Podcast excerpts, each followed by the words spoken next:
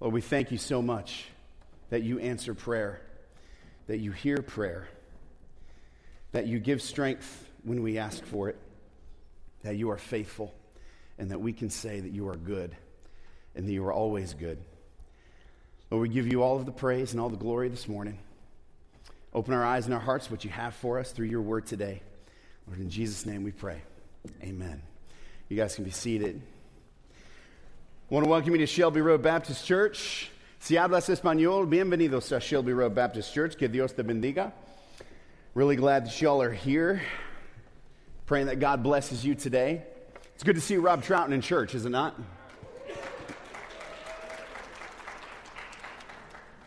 God is good. God is very, very good. When I grew up, I had uh, house rules. You guys have house rules? I hear all the kids in the all the kids here are like, "Yes." Oh, the rules, they're the worst, aren't they? you guys are playing right into my hand today. No, growing up, we had house rules, and you knew there were some that were kind of, I don't know, flexible, and some that were unbreakable, right? I was more of a rule keeper, you know, uh, growing up. My sister, though, was more of a rule breaker. That's like kind of almost like she just had that pre programmed in her head. And one of the unbreakable rules in our household was never talk back to your mother. I mean, I heard, some, I got, that's the fastest, that's one minute in, fastest I've gotten amens in a sermon before. Oh, this was an unbreakable rule. And one fateful day, she broke it. Yeah. And then my mom said to her the words that, the six words that y- you never want to hear when you're a kid wait till your dad gets home.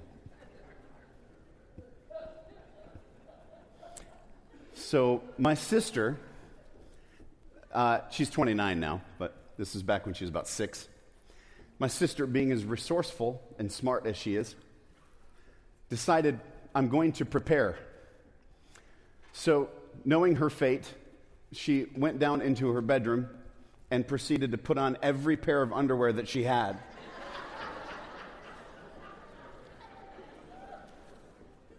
He'll never know. My dad gets home, she's like, I don't think that our daughter had this large of a rear end, but apparently she did. but this is what this is our experience with rules. Right? Is our experience rules. They're, they're, they're there and we live by them and we live by them or we don't live by them. And if we keep them, then we're rewarded. And if we break them, then we're punished. Well, as we grow older, an interesting thing happens, I think. I think that we still think of rules the same way that we did when we were six years old and we were putting on every pair of underwear that we had because we knew that we broke a rule. I think that we still think of them this way. And the reason that I think that is because we've done an interesting thing with Christianity. We have taken, not just you know, here in, in, in our church, but this is culture wide. We've taken this idea of Jesus and Christianity and we have isolated the relationship part from the rules part. We've broken them apart completely. Because this is what we say, and this is line number four in our series, Lies Believers Believe. We're wrapping up the series today. Here's line number four Christianity is a relationship, it's not a list of rules. I've been taught this. Okay, I'm going to be honest with you. Can I be honest with you guys? I've taught this.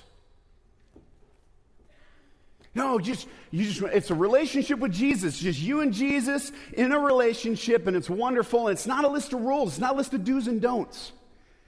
Well, there's a problem with that. You've got to throw out a large chunk of this book if that's what you think that Christianity is. It's not.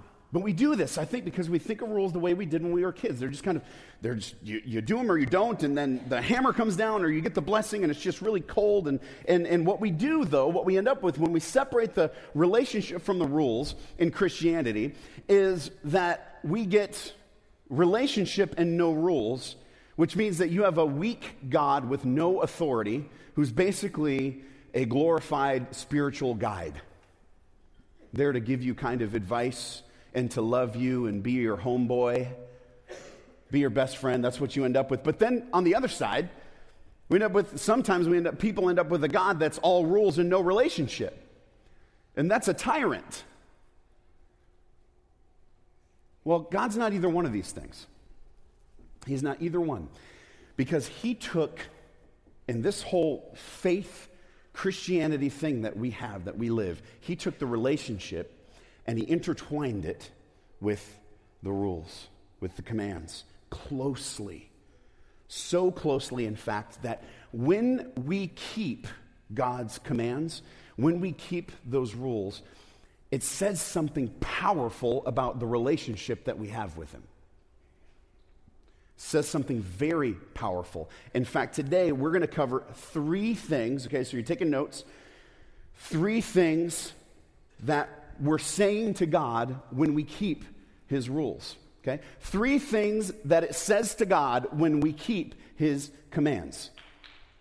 All right? And we're going to be in John chapter 14 as we dive in. John chapter 14. We're going to start in verse 15.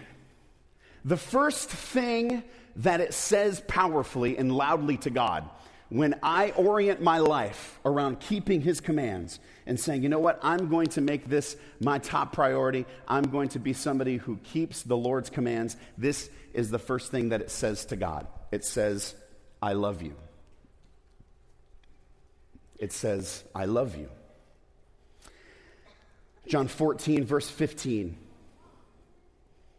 If you love me, keep my commands. There you go, that's point number one. so I, I, sometimes forget how clearly Jesus stated it here. But these are the words of Jesus. If you love me, keep my commands. Uh, about 1992, there was a book published called The Five Love Languages. Yeah? You guys are all nodding your head because we're kind of in the love language era now.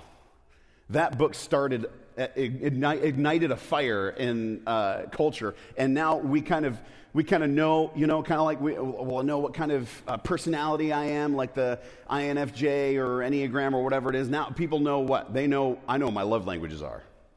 You know your love languages? When I came here, somebody asked me what my love language was, and I said food.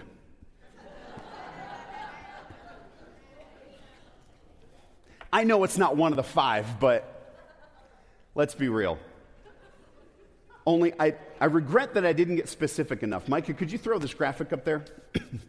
Here's my five love languages words of affirmation. Your tacos are delicious. Acts of service. I made you tacos. Seriously, could you ever feel more loved than if somebody made you a taco? Receiving gifts. Here's a taco. Quality time. Hey, let's go out for tacos together. Physical touch. Let me hold you like a taco.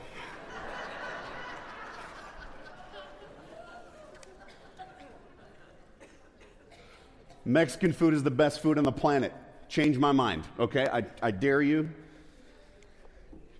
But we're in the era of love languages, and we know kind of our love languages quality time, receiving gifts, all this stuff. What's interesting, though, about how we love each other and how we tend to do this is we tend.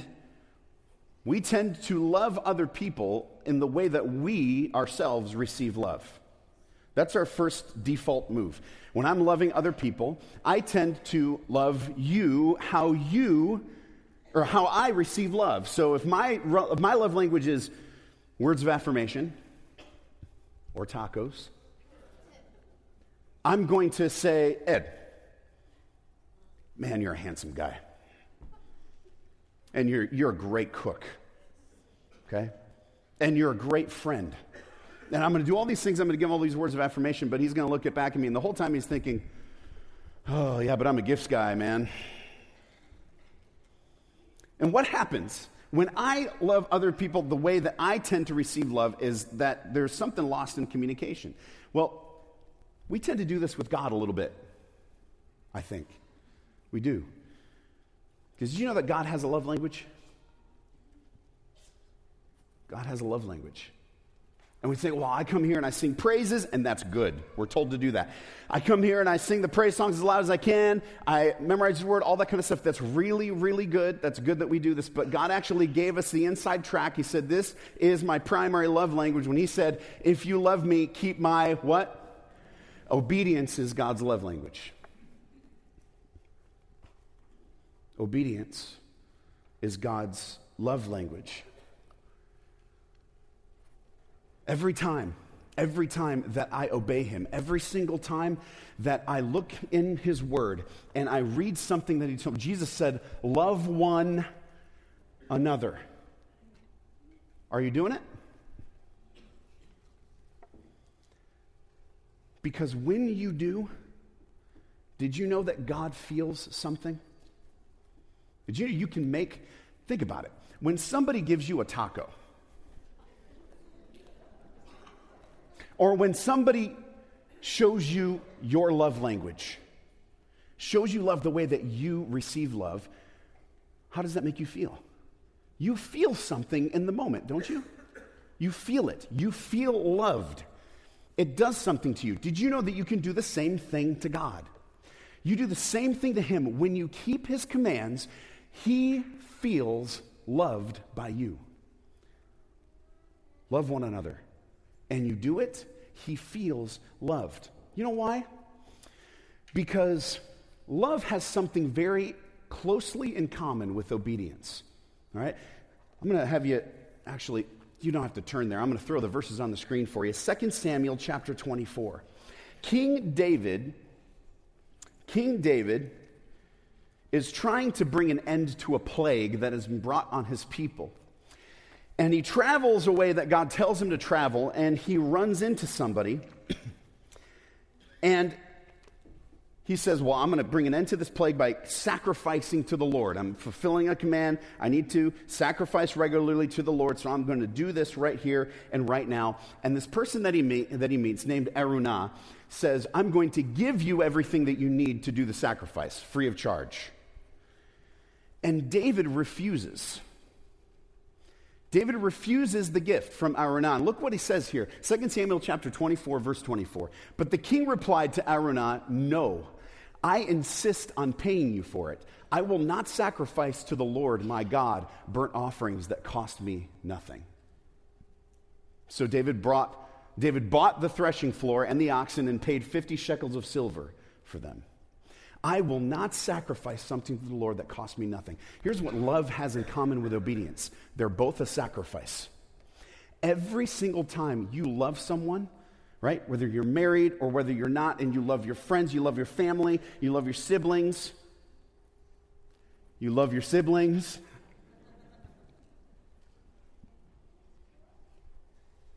Every time you show somebody love in their love language, it's a sacrifice. It costs you. Love always is a sacrifice. If your love isn't costing you something, then I think you have to ask whether or not you're actually loving someone. Because love is a sacrifice, so is obedience. Every single time you do what God says, He feels something. And not just the stuff that, well, I think that God wants me to I don't know, start a business or something. I, am not talking about this stuff. I'm talking about the stuff that you open the Bible and you find the commands and you do them, especially the harder they are to do for you because maybe you have a particular weakness in an area. Every single time, every single time that you walk away from the crowd because they're participating in gossip and you don't want to do that. Proverbs 17 9 he feels something. Every single time that you are tempted to look at something on the computer that you shouldn't look at, and you pray and bring God into the moment, asking Him to find in Him only what you're trying to find somewhere else, and you close the computer, He feels something. He feels love. Matthew 5 28. Every single time that you care for your mother and your father, even if they haven't been good to you, God feels something. Exodus 2012. Every single time you are kind to your unkind coworker, and you think, all I want to do is give them a piece of my mind. Every time that you are kind to them, God feels something. 1 Corinthians 13, 4. Love is always kind. Do you see what's happening here? Love is felt by God when you obey. Obedience is God's love language, is the first thing it says to God. When I orient my life around keeping his commands, it says, I love you. And how many of us, myself included, have gone through life where I, I pray and I say to God that I love him and I sing praise songs, but then there are things in my life that I need to start doing and I'm not starting to do them, or there are things in my life that I should stop doing and I'm not stopping doing them. I'm missing an opportunity to tell God that I love him when that's the case in my life. Every time that you obey, it says to him, I love you. Here's the second thing it says it says, I need you. Every single time that you obey God, especially when it's difficult to do so, it says, I need you. Let's go back to John 14. See, what's happening here in John 14 is this is the last bit of teaching that Jesus is offering to his disciples before his crucifixion. So, this is kind of the last words, the last bit that he's sharing with them. And what he says right at the beginning of John 14 in that chapter is he says, Do not let your hearts be troubled. He says this because the disciples have troubled hearts, because Jesus is leaving, he's going away. This is a guy that they have been walking with every single day for the last three years. They have been eating with him every single day for the last three years. They have been listening to his teaching every single day for the last three years, sleeping where he slept, walking where he walked. When you were a disciple of somebody in that day, you, you followed them so closely that you'd get the dust kicked up from their sandals on your own feet. This is how close they were to Christ. And he says this to them in this passage. He says, If you love me, keep my commands. And then verse 16. And I will ask the Father, and he will give you another advocate to help you and be with you forever the Spirit of truth. The world cannot accept him because it neither sees him nor knows him. But you know him, for he lives with you and will be in you. I will not leave you as orphans, I will come to you. Before long, the world will not see me anymore, but you will see me. Because you live, or because I live, you also will live. On that day, you will realize that I am in my Father, and you are in me, and I am in you. I want to bring you back to the beginning of that verse, verse 16. Jesus says, If you love me, keep my commands. And then he says this, and I will ask the Father, and he will give you another advocate to, what's that word? Help. Help you. If God's offering you help, it's because you probably need it, right? Far be it from me to say, I got it, God. Hey, uh, Steve, I, am asking you to do this thing, and I'm to I'm to help you. And I say, No, actually, I got it. I'm good. If God's offering help for something, I probably need it. What's he offering help for here? Don't forget what he said in verse 15. If you love me, keep my commands, and I will ask the Father, and he will give you another advocate to help you. Help you do what? Keep the commands. When I decide to orient my life around obeying God as often as I can, as frequently as I can, I'm voluntarily submitting myself to something that I actually can't do. Did you know this? You can't obey God, not by yourself. We think that we can. I think sometimes we try to on our own, but we can't because we've got two major problems. And I want to point you to another text to show them to you. Um, this is Psalm 119. I'm going to pull a couple of verses and throw them on the screen. Psalm 119. If you want a wonderful like week or two of great devotions, read through Psalm 119. I know it's long. It's like 170,000 verses. but it's Pastor McNeil's doing an awesome series on Wednesday night. If you're not here, you should be here for it. It's called Great Chapters in the Bible.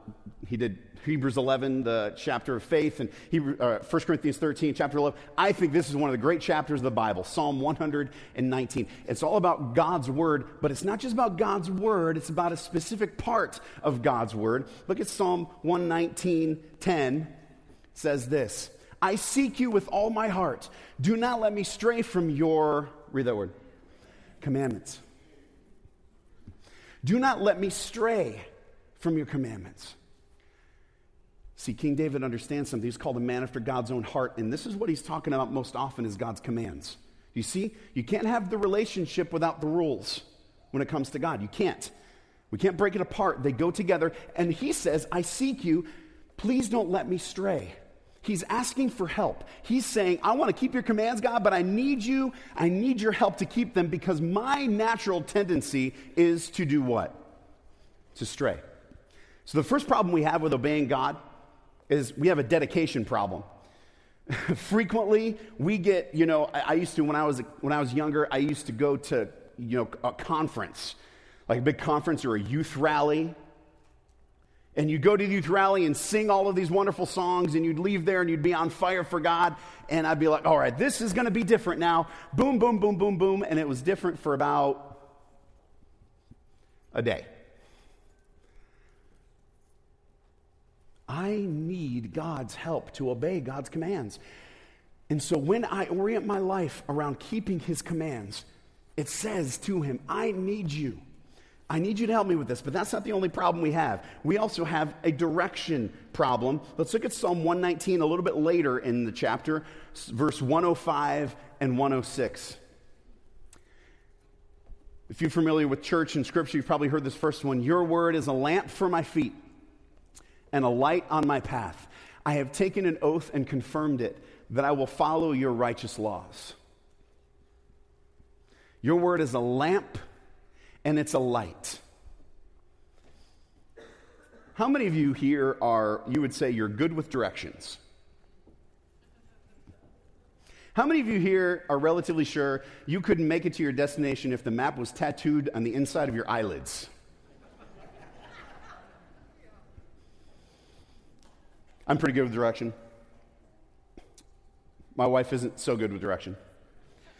One time we were going to a concert at Calvin uh, College, Calvin University now, sorry. And she had already pulled into the parking lot and she called me. It was lost, couldn't find out where, you know, where to go. Now, it's a campus. I, you know, campuses can be difficult to navigate. And she called me and she said, hey, I can't get to where I'm going. Like, I need help. And I said, hey, tell me where you are. Like, what's, what's near you?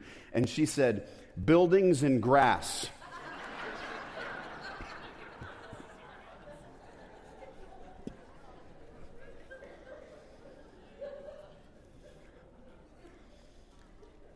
I was racking my brain for what Caitlin's love languages were at that moment. I'm going to need these later. Some of us are good with directions, some of us aren't, but here's the thing when it comes to faith, all of us are terrible with directions. We're terrible with them. God tells us what we need to do, and we do the other thing. he gives me the map. But sometimes in life, here's what happens you enter a season where there is no map you don't know where to go right from left, up from down. Right? It's when you enter into that time of financial uncertainty, or you enter into that time of job insecurity, or maybe your health is a big mystery right now, how it's all going to work out. You enter into this place and you're not sure what to do or how it's going to work out. Here's what's interesting. We're really bad with directions, but we, we kind of still insist that God gives them to us.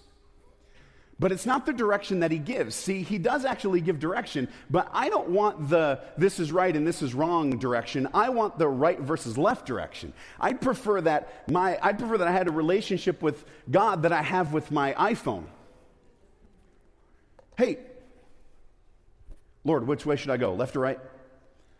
Up or down? And sometimes God's clear about this, but I, in my experience, a lot of time He's not that clear, and it reveals something that's kind of not great inside of us. It reveals this. Sometimes we're less interested in knowing God and more interested in just knowing what God knows. I want to know the future. I want to know how this is going to work out. And many, many times it causes us to fall backward when it comes to our obedience of Him. We are so obsessed with wanting to know the will of God that we can't know, that we stop obeying the will of God that we do know. When I orient my life around obeying Him, it says, I need you. I need you to give me the right way to go, and I need you to help me follow the directions that you've given when I really want the directions you're not giving me right now. When I live like this, it says to God, I need you more than I need what you know. I need you more than I need what you know, so I'm going to keep your commands. David, the man after God's own heart, was somebody who was obsessed with God's laws. He pored over them all the time and said, Lord, I want to keep these and I need your help to keep these. The disciples in John 14, Jesus is about to take off. He's saying, I'm going to send the Holy Spirit to help you. And that's really good and comforting for them because right now they are entering the most uncertain time of their entire disciple lives because now they don't know what the future is going to hold. But Jesus tells them, I know that you don't know what the future is. I know that you are in an uncertain land. And what I'm telling you, the most important thing you need to do right now is keep my commands. Keep my commands even when it's difficult to do so. Hebrews 10:25 when you when you are in an uncertain season of life and you come to church anyway. It says to God, I need you more than I need what you know. 1 Corinthians 16 or 1 Corinthians 6 8 when you're in that bad relationship with a boyfriend or a girlfriend and they want you to do things that you're not comfortable doing, that you know God doesn't want you to do, yet you want to be with them because you're lonely, but you decide, no, I'm going to leave this relationship, I'm going to obey God. It says to him, I need you. More than I need to know if I'm going to end up with somebody someday, I need you. Galatians 6 2, when you are in treatment, for that illness, and yet you still make life about other people. Because God says, bear one another's burdens. And you know that just because you've got a heavy one doesn't mean that you can't bear somebody else's burden. When you do that, you are saying, God, I need you. I need you. I need your commands, your direction all the time. When we obey God, when we look at what he says in his word and we decide, you know, I'm actually going to do this. I'm actually going to love my enemies. I'm not just going to memorize the verse. I'm actually going to do it. It says to him three things. It says, I love you, because obedience is God's love language. It says, I need you, because we need him more than we need what he knows, especially in the uncertain times of life. And here's the third thing that it says to God I know you. there might not be a more rewarding experience in a relationship, a friendship, or something else, but when they do something for you or say something to you that makes you feel known. They know you. They got that little the guy that little treat at the store. I learned something early on in my marriage.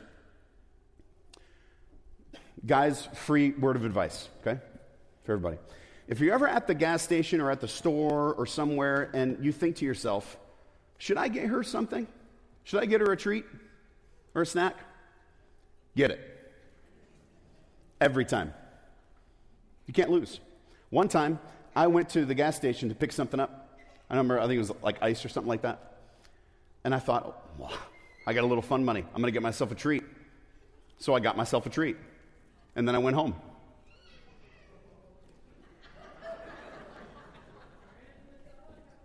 And my wife said, Oh, I can't believe you got me something. I didn't get you something. I got me something. Hard lessons learned early on. But since I learned if I do something like that, it makes my wife feel known when I do, because I know what she likes, and I know who she is, I know what she prefers and what she doesn't prefer. Every single time that I obey God, when I say, I'm going to do this command that I read in Scripture, you are saying to God, I know you. I know you. Here's why God has written himself into the story. Okay? This Bible right here, from beginning to end, Genesis to Revelation, is God's word, and there are commands, and there are comforts, and there are exhortations, and there are all kinds of things in here. There's poetry, all that stuff, but really at, its core, it's a story that runs from Genesis to Revelation about, well, basically, the story is this Jesus wins. Okay? There's a lot more to it than that, but it's a story. So, God is the author of this story. He's the author of your story, the author of your life. But God has done something interesting here. He's written himself in. Authors sometimes do this. It's a very interesting thing. I looked this up recently because it was fascinating to me. But one author in particular, probably one of the most well known authors in the world, Stephen King, right? Now, he's known for, you know, all kinds of horror things and stuff like that, but he actually writes a lot of stuff that's not. And he was talking one time about what he had done in one of his stories. Uh, it's a series of books called The Dark Tower, like the last couple of books or whatever. And there's a character in that those couple of books who eventually gets on the bad side of the bad guy, and the bad guy tries to take him out by staging a car accident. Well, what's interesting is that if you know what happened to Stephen King, one time he was walking down the road by his house and he was hit by a van and nearly killed. And they asked him why he did this. He said, You know, it just felt like that's what the story needed. I just wrote myself in. that's what he did. God has done the same thing. And he's done it in his commands. All the commands that you read in Scripture, I think this is what makes us look at the book of Leviticus and go, I would rather read any other book in the Bible. I'm just talking real like you taught. Come on. Who's doing, who's doing Devos in Leviticus this week?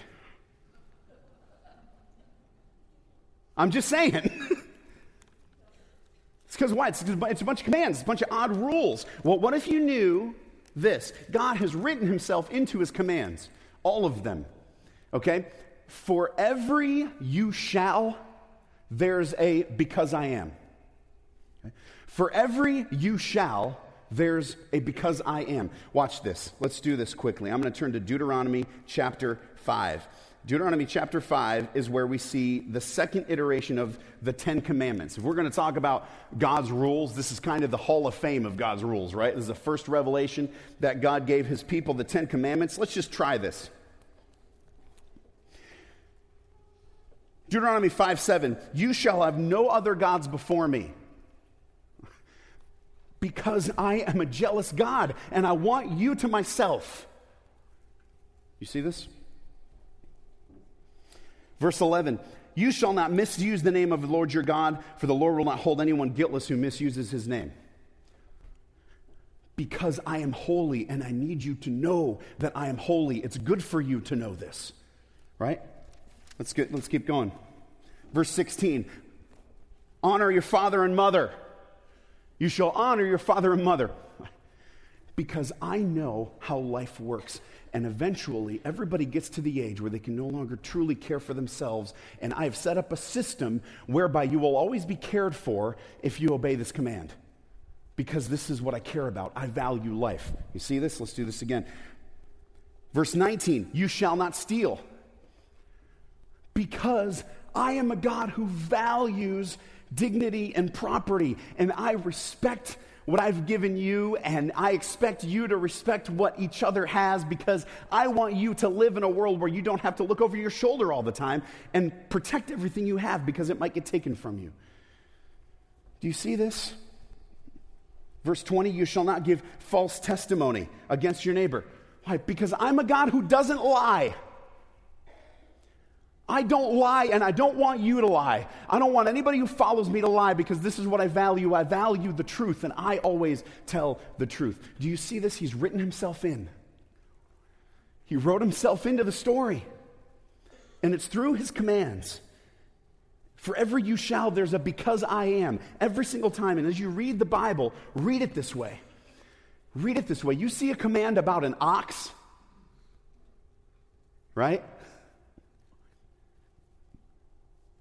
Don't just slip past it because you're like, well, we're beyond that. I don't have oxen. If there was a command in there about a car, I would read it.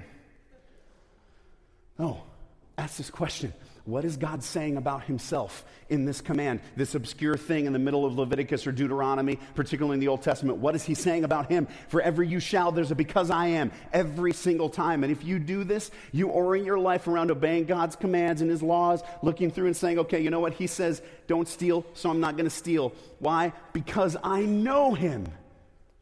Because I know you, God. I know you, I know what you're like, and that's not, I want to be what you're like not what I tend to be like. Every time. It speaks powerfully to the relationship when I keep the rules. You see how you can't break them apart? You can't. They go together.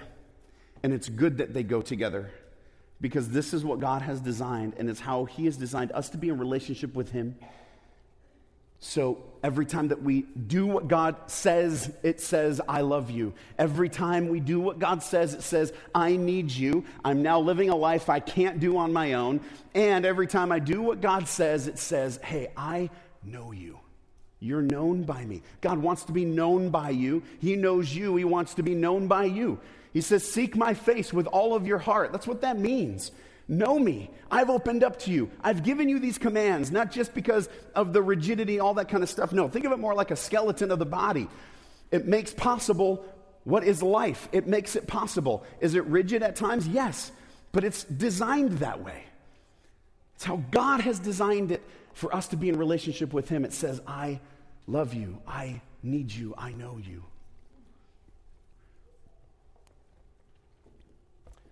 Get your note sheet out you got one. If you don't, pull your phone out, something that you can write something down with. I want you to write two words. Okay? Leave yourself a little bit of room underneath each one to write. Okay, here's one start. That's the first word. Start. Here's the second one stop. Look at Jesus' concluding words in John 14 here in this speech. Whoever has my commands and keeps them is the one who loves me.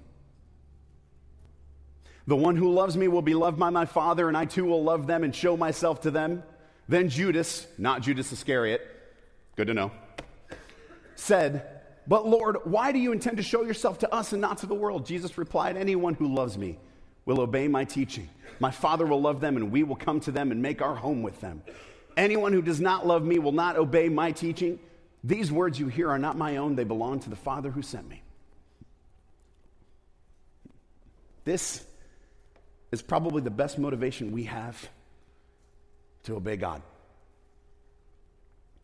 Because it's, it's how we get close to Him, it's how we know Him, it's how we love Him. So here's what you got. You, write the, you wrote those words start and stop. There is undoubtedly something in your life that you are not doing that God has commanded you to do that you should start doing now. So I want you to think about that for just a moment. And if it occurs to you, if you know what it is, I've been praying that God would reveal this to you as we were teaching today. So I think there should be something in your mind. And write it down, even if it's just a word, write it down, whatever it is. And then the second word, stop. There may be something in your life that you know that you are doing and that God wants you to stop doing. Write that down too. One thing to start, one thing to stop. I am going to start being kind to people who are not kind to me. One thing to stop. I'm going to stop worrying I'm going to ask God for help. I'm going to go to my godly friends and ask them for advice and for prayer. I'm going to orient my life around making this one thing be in alignment with what God wants. Why? because you love Him, because you need Him, and because you know Him. God wrote Himself into the story in His commands. He also wrote Himself into the story in the form of Jesus so that He could show you that He loves you, so that He could show you that you need him, and so that he could show you that he knows you and wants to be known by you. He has given us all that we need to do this. It's time for us to do it. One thing to start, one thing to stop. All right, let's pray. Heavenly Father, thank you so much for your word, for your gift of the Holy Spirit to help us Lord, I pray for us all right now, Lord, as we are thinking of the things that we need to start doing and stop doing. I pray, Lord, that you would not only reveal those things, but that you would give us the help and everything that we need to do them. Lord, you do not give impossible commands. We can do the things that you've commanded us to do. I pray that we would walk from here with a new resolve and a new motivation. Lord, we want to do these things because you feel loved. You know you're needed by us, and you know you're known by us when we do these things. In Jesus' name we pray. Amen. See you next week.